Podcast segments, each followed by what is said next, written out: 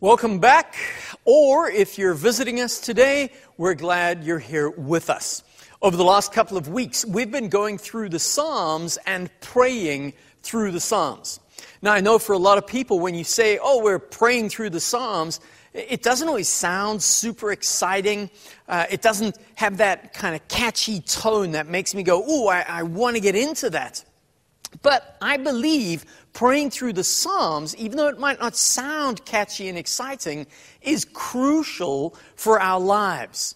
And let's be honest, a year later, in the midst of a COVID pandemic, uh, kind of nothing is flashy and exciting right now. Most of us are kind of bored and, and we're tired, we're complaining.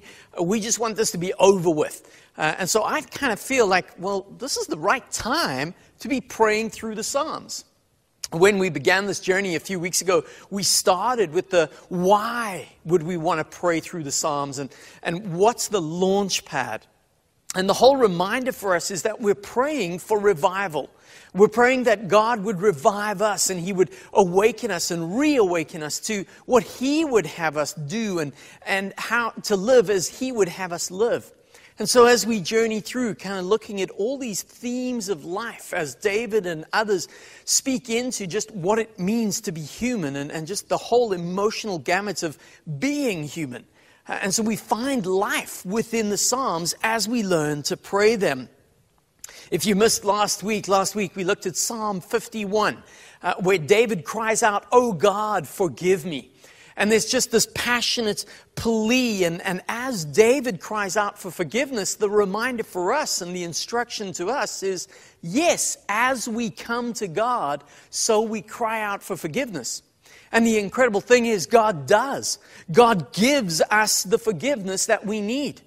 And forgiveness, of course, is, is free, though it's not cheap. Uh, God gives Himself in order that we might be forgiven and redeemed and receive eternal life from Him. Uh, but of course, if I cry out for forgiveness and if I experience and receive forgiveness from God, well, then how should I live after that? Or how do I respond if I'm praying the Psalms? And so I think today's psalm kind of really speaks into that, which we'll look at in just a few moments. You know, uh, let me begin by maybe asking how often do you complain? I'm pretty sure if you're sitting with somebody, you're nudging them, going, Yeah, you see, you complain all the time. Uh, but the reality is, we all complain. Even those of us who feel like, No, I never complain, uh, every one of us complains at some point in our lives. I was blown away to discover that research shows the average human, when we have an experience, whether it's uh, an experience at a restaurant or whether it's an experience at a service industry, maybe you take your car for a service or something like that, uh, the average human, when we have an experience, whether it's good or bad, we will tell nearly twice as many people about the bad experience as to what we will the good experience. In fact, the average person will tell around 13 people of a negative experience, whereas they will tell about six or seven people of a good experience. It's almost like we can't help it. It's almost like it's just in our nature. We love to complain. And if there's something to complain about, we will complain to way more people than we will sharing a good experience. So let me ask again how often do you complain? And as you complain, how often do you complain to God? Now, of course, you might say, Well, I don't directly complain, but I wonder if sometimes our prayers to God aren't prayers of complaint. Uh, we maybe look at what we're going through and we, see, we say it seems unfair, God, and we want God to change the experience of what we're going through. Uh, and we're complaining to God in our experience. When I read through the scriptures, and particularly when I read through the Old Testament, I find a great illustration within the nation of Israel. And, and we shouldn't be hard on Israel because really they're mirroring our own experiences. Uh, but the, the picture of Israel, and just a brief kind of historical reminder, you know, as the nation of Israel grew within Egypt, uh, eventually the Egyptians under Pharaoh kind of felt like, well, these Israelites are getting a little too large. Uh, and, and if they get too much larger, well, they might overthrow us. And so the Egyptians begin to kind of enslave the Jews and they force them into labor. And there's all sorts of kind of just this terrible circumstances that they find themselves living under as they are now slaves in their nation. And of course, we know the story that God raises up Moses, and, and, and, there's this image of Moses coming to Pharaoh. And I would have loved to have been there and just seen that, that confrontation between Moses and Pharaoh as Moses says, Let my people go. And of course, Pharaoh doesn't. And so Moses, kind of moved by God and moved by the Spirit of God, starts to declare these plagues and these things that are going to come over Egypt. And, and we see all these. Um, the plagues of turning water into blood, of the plague of frogs, of lice, of flies, of disease, of boils, hails, locusts, and all sorts of things, and culminating at the end with the death of their firstborn. And in that point, kind of Pharaoh goes, okay, leave and go. And, and even as they go, uh, the Israelites ask the, the, the Egyptians around them for gifts and, and plunder, really. And they're, they're given so much stuff, it's like they plundered the nation of Egypt, and off they go. And of course, it doesn't end there. Uh, God miraculously parts the waters of the sea for them to escape as the approaching army chases after them. And they get out into the wilderness. And, and you know what? They're in the wilderness having seen God's miraculous provision, having been redeemed from slavery. And the thing they do in the middle of the wilderness, they complain.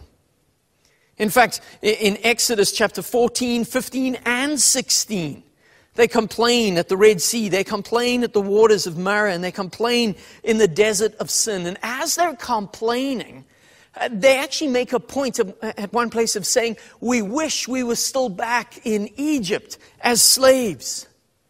And can, can you imagine that? Can you imagine the nation of Israel complaining to God in this redemption and saying, We wish we were still slaves back before you freed us? And of course, I don't think we should think any less of the nation of Israel. Uh, we ourselves are prone to that place. When we go through difficult times, when God gets our attention in some way, we, we begin to complain. Maybe when our health begins to fail, or when our debts overwhelm us, or when marital relationships break down, or even something as trivial as an appliance breaking down or when we're threatened? Are we not the first to complain to God with hearts filled with, with anger, perhaps, maybe disappointment, maybe depression? And so either we sink into this darkness that is so deep it, it feels like our souls will be crushed, or we become enraged at God because we believe God could change this and God could have done something totally different. And so we complain to God. Are we not the first to accuse God of not doing good to those who love Him, or, or we accuse God of giving us more than we can handle? You know what? Our complaints are really just a subtle way of trying to get God to rewrite our story. Uh, we long for God to just take all the bad things out of our lives. And if God could rewrite that story, that's what we're asking for. Yet I remain firmly convinced if God were to do that, we wouldn't grow, we wouldn't mature in Christ, and we wouldn't mature in our own faith. And so I think as we look through the Psalms, as we experience forgiveness, as we looked at last week, we need to be like David in today's psalm as we learn not to complain, but rather to speak to ourselves, to tell myself what to do when I find myself in that place of wanting to complain. If you have your Bibles with you, you can turn to Psalm 103. And I'm not going to read the whole Psalm, I'm going to pick out some verses through there. But I would encourage you, perhaps later on today, perhaps during this coming week, spend some time meditating on Psalm 103 and just being blown away as David teaches us. You know, as we read through most, or if not all, the Psalms, many of the Psalms are addressed to God. Many are addressed to righteous people. Some are addressed to sinners, some are addressed to the nation of Israel, others are addressed to Gentile nations. But Psalm 103 is, is almost unique in that this psalm is written by David to David. David is writing to himself. David is telling himself what to do. He's preparing his heart. Now, this psalm isn't written due to harassment from David's enemies. It's not written because of private guilt. It's written to remind him of the blessings that God has given to him. You know, I think David understood it's easy to praise God when things are going well. It's easy to give God thanks when, when our life seems to be going in a good way and, and we're not faced with too many trials and tribulations. But David knew that there are times when, when life does go through those valleys. There are times when God gets our attention because of our own sin and perhaps even has to punish us because of that sin. And so, as David contemplates all of this, David writes to himself to remind himself, instead of feeling down or, or depressed or even feeling angry and, and kind of thrown or cast aside by God, David says, instead of complaining, let's remind ourselves. And David reminds himself of the benefits that God has lavished upon him. David reminds himself of, of the gift that God has given to him the gift of forgiveness, the gift of redemption, of renewal and compassion, the gift of God's unending love, despite how he might feel in a particular situation. And so, with all those benefits in mind, with his innermost being, David cries out for himself and all creation to praise the Lord. You know, Psalm 103 begins with Praise the Lord, my soul, all my inmost being, praise his holy name. Praise the Lord, my soul, and forget not all his benefits. This is what David wants to do for himself, to remind himself through this psalm. You know, in this opening of the psalm, David is rousing himself by shaking off that apathy or gloom of his circumstances by remembering the benefits that he's received from God. You know, we, are, we often falsely assume that praise, to be genuine, must be spontaneous. But here we learn from David that we're commanded to exercise praise. We're commanded to confess to God's mercy and remind ourselves of what God has done. And so, for David, this intensely personal question of how he was to praise God properly encompasses his entire inner being as well. The totality of his human essence. Nothing else but loving God with all his heart, with all his soul, with all his strength would suffice if it was going to be proper thanksgiving. And so, this is why David reminds himself remember what the Lord has done, forget not his benefits. Remember what the Lord has done through the history of redemption, for creation at large, for the community of Israel, for the people of God, and then ultimately for himself. You know, David understands. David knows that he can stop that critical and complaining spirit by embracing worship and thanksgiving. You know, as I look through this psalm, I see four benefits, four major benefits that David points out. And David wants us to remember as we tell ourselves what to do when we come before God. The first benefit that we should not forget from God is the forgiveness of sins. Verse 3, this is the first benefit David points out. Who forgives all your sins and heals all your diseases. And later on in verse 12, David goes on to say, As far as the east is from the west, so far has he removed our transgressions from us. The first thing David is thankful for is the forgiveness that he receives, the forgiveness of his sins. As we looked at last week, David was called a man after God's own heart. Yet David was not perfect. David was not without sin in his life. How would David ever forget that he was the one who committed adultery with Bathsheba, that he had Bathsheba's husband Uriah murdered. He would never forget this sin, yet he knows God has forgiven him. God has blotted out this iniquity and, and separated it as far as the east is from the west. And yes, while you and I are invited by Scripture to thank God for the external benefits that we might have, whether that's our homes or our jobs or our health or our wealth or our family, uh, whatever things bring us joy and happiness, yes, we thank God for those. But David would remind us, and David would point out, it's the forgiveness of our sins that we should be the most thankful for. This is the first and primary benefit we receive from God. Just as we looked at last week, as we cry out, Oh God, forgive me, so God responds, and He does that. And we have this close personal relationship with God. We are redeemed because our sins are forgiven. And just like David, we should be forever thankful that once we confess and repent, God promises to not only forgive those sins, but remove the power and even sometimes the consequences of our sin. God removes them as far as the east is from the west. This is the first benefit we receive from God, the forgiveness of our sins. But the second benefit we receive from God is God's compassion and mercy.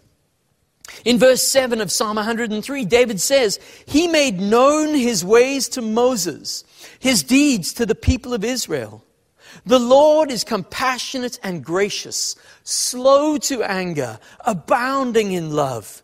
He will not always accuse, nor will he harbor his anger forever. He does not treat us as our sins deserve or repay us according to our iniquities. You know, while celebrating God's mercy, David does not ignore the reality of God's wrath. But at the same time, David remembers that God delays that wrath, that he, he holds it temporarily. He spares it. Even when he applies it, he applies it sparingly to us. You know, David remembered the time in which the Israelite people made a golden calf, and we read this in Exodus 32. And in response to their sin, God was so angry with Israel that he wanted to destroy them.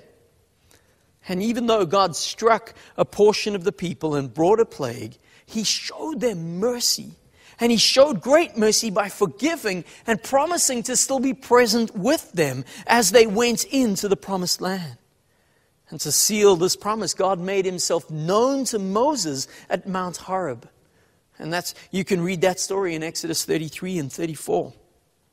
You know, in writing this passage, David may have thought about that and may have been reminded of that, but David would also have reflected on his own sin that we looked at the sins of adultery and murder. And God's anger burned against David, and, and there was punishment for that sin as that child born in that circumstance died. But God's punishment, God's judgment, God's wrath ended very quickly because God blessed David and Bathsheba with who would become the wisest king to ever live, King Solomon. And so, what David is trying to tell us is that though God has the right to be angry with us when our sin, when we sin, sorry, he does not keep accusing us. He does not hold his anger. He doesn't hold a grudge. Instead, he forgives and he extends mercy to us.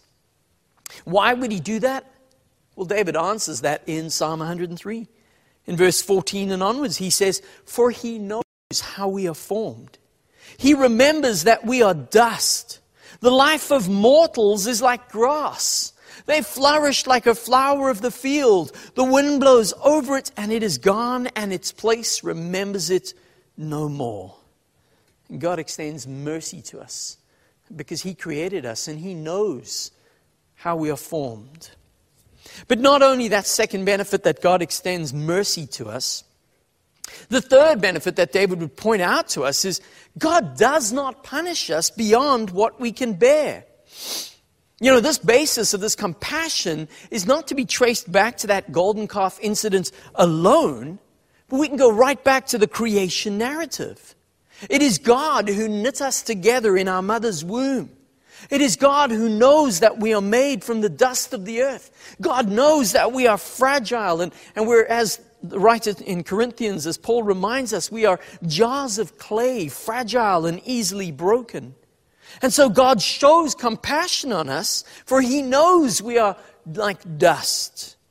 And because we are like the flowers that are here today and gone tomorrow, God extends mercy. God tempers his wrath. His discipline will leave us in pain for a short period of time, but he doesn't leave it there. He doesn't hold it over us. Knowing that our heads might drop and we would return to the ground from where we came. You know, when God considers our frailty, God extends mercy. It's almost as though God shows pity to us. And He gives us a far greater chance than we ever deserve to repent and to be forgiven so that once again we might be blessed by His glorious riches. David continues in verse 13 As a father has compassion on his children, so the Lord has compassion on those who fear him. With those who keep his covenants and remember to obey his precepts. Praise the Lord, all his heavenly hosts, you servants who do his will. And the fourth benefit that I think David would speak to us in this psalm is it's the benefit of the privilege of obedience. It is a privilege to obey God and respond to him. You know, the compassion of God, the grace of God, the forgiveness of God is based on our response to God. There was a preacher years ago who said, The greatest performance of man's duty cannot demand the least token of God's favor as a debt. And what that preacher meant was that we cannot earn God's favor. We cannot earn God's merit or God's grace. We do not earn salvation and forgiveness. This is a gift to us from God. We simply receive it in faith. However, the scriptures make it clear to us those who fear God, who revere God, and who worship God, who obey His commands and obey His desires, are those who receive ultimately His compassion, His grace, and His mercy. You know, the Proverbs remind us that fear is the beginning of wisdom. And it's not that fear of, oh no, God's about to smite me. That's not what the, the scriptures remind us or speak to us about. When they use that word fear as the beginning of wisdom, they mean reverential understanding that I am the creature, God is the creator. God is not simply some buddy, buddy, or some homeboy. God is eternally holy. And I am a creature prone to wonder, prone to sin. And so I fear him in reverence and I worship him. And then I respond by obeying his commands, by living according to his word, by living with the, the help of the Holy Spirit to do what God calls me to do. And just as God has established his throne in heaven and as his kingdom ro- rules over all, so we're invited to yield to God. And so to submit to his authority means that we must come to no longer perceive God's commands as a burden, but instead as food to keep us alive. To see the invitation of his commands into the life that he promises us, this abundant life. And even when, because believe me, it will be, even when his will is difficult to follow, May we be like Jesus and may we say, May your will be done. And this is the kind of submission that, when given to God, results in receiving not only His mercy, but His blessings as well. And so David speaks to himself and reminds himself forget not the privilege of obedience to our Heavenly Father. So David writes in verse 20, Praise the Lord, you his angels, you mighty ones who do his bidding, you who obey his word. Praise the Lord, all his heavenly hosts, you his servants who do his will. Praise the Lord, all his works everywhere in his dominion. Praise the Lord, my soul. And so David closes off the psalm by imploring all in heaven and in all creation to praise the Lord. Uh, to praise properly means to imitate that, that heavenly host that do God's bidding, that do His will. And we know reading from this psalm and through the scriptures that the angels do occasionally serve God's purposes by running errands or fighting battles or ministering to, ministering good to his people. but they spend the overwhelming majority of their time in heaven continually worshiping and praising God's holy name. And so David says, just as all of creation, just as that heavenly host praises God, so too my soul praise God. Worship Him and give thanks to Him. It's almost as if at this point in the psalm that David is overwhelmed with joy. He's overwhelmed with the fact that God's compassion and God's mercy has shone upon him. And so with thanksgiving in his heart for having been forgiven and not receiving what his sins deserved, David cries out with his, his innermost being, praise God. And David says to us, praise God. And of course, I don't think it will ever be possible for any human to be able to praise God sufficiently or to, to worship God even closely to what he deserves. But we're invited to worship. We're invited to praise. So let me close off by asking that same question I asked at the beginning. How often do you complain? More importantly, how often do you complain to God when things don't go as you had hoped? And I, I don't mean to make light of anybody's circumstance or situation. I know that there are those watching today who are going through incredibly deep valleys and deep water. You're going through experiences that are traumatic and painful and significant. I would never try and make light of those and brush those aside. And I don't think David is trying to do that either. Uh, David himself has experienced darkness. David himself has experienced death. He's experienced those times of heartache. I think David would encourage each one of us to remind us that God is still sovereign. God is still on the throne. And because God is still God and God is holy, God still deserves and desires to be worshiped. And if we would be wise in life, though we might not be able to point out a thousand blessings, David would remind us that we can remember that we are forgiven. We can remember that we are given life by God through Jesus Christ. And we can remember in those places to tell ourselves to worship and to praise God and to give Him thanks. And so, will you tell yourself what to do? And will you turn your complaints to praise as we worship and thank God for His gifts? Let's pray together. My Heavenly Father, I'm blown away as I read through this psalm. Just a reminder from David, this man who had a heart after you, who yet was frail and who sinned and rebelled. And as he turned and cried out for forgiveness, so you heard that cry and you extended forgiveness. And you extended mercy and grace. And God, I thank you that David was moved by your Spirit to pen this psalm. The psalm that we can read and we can pray through. And as we pray, we can remind ourselves by telling ourselves what to do. And it begins by not forgetting the gift of salvation that we have. This gift through Jesus Christ. Oh God, we thank you. Father, I pray for those who are in fact going through deep trauma at the moment for those going through trial and tribulation, for those who it seems and feels like their life is falling apart and they are barely holding on and hanging on. God, I pray that right in their darkness, may they sense your Spirit's presence. And may they rejoice in their salvation in you.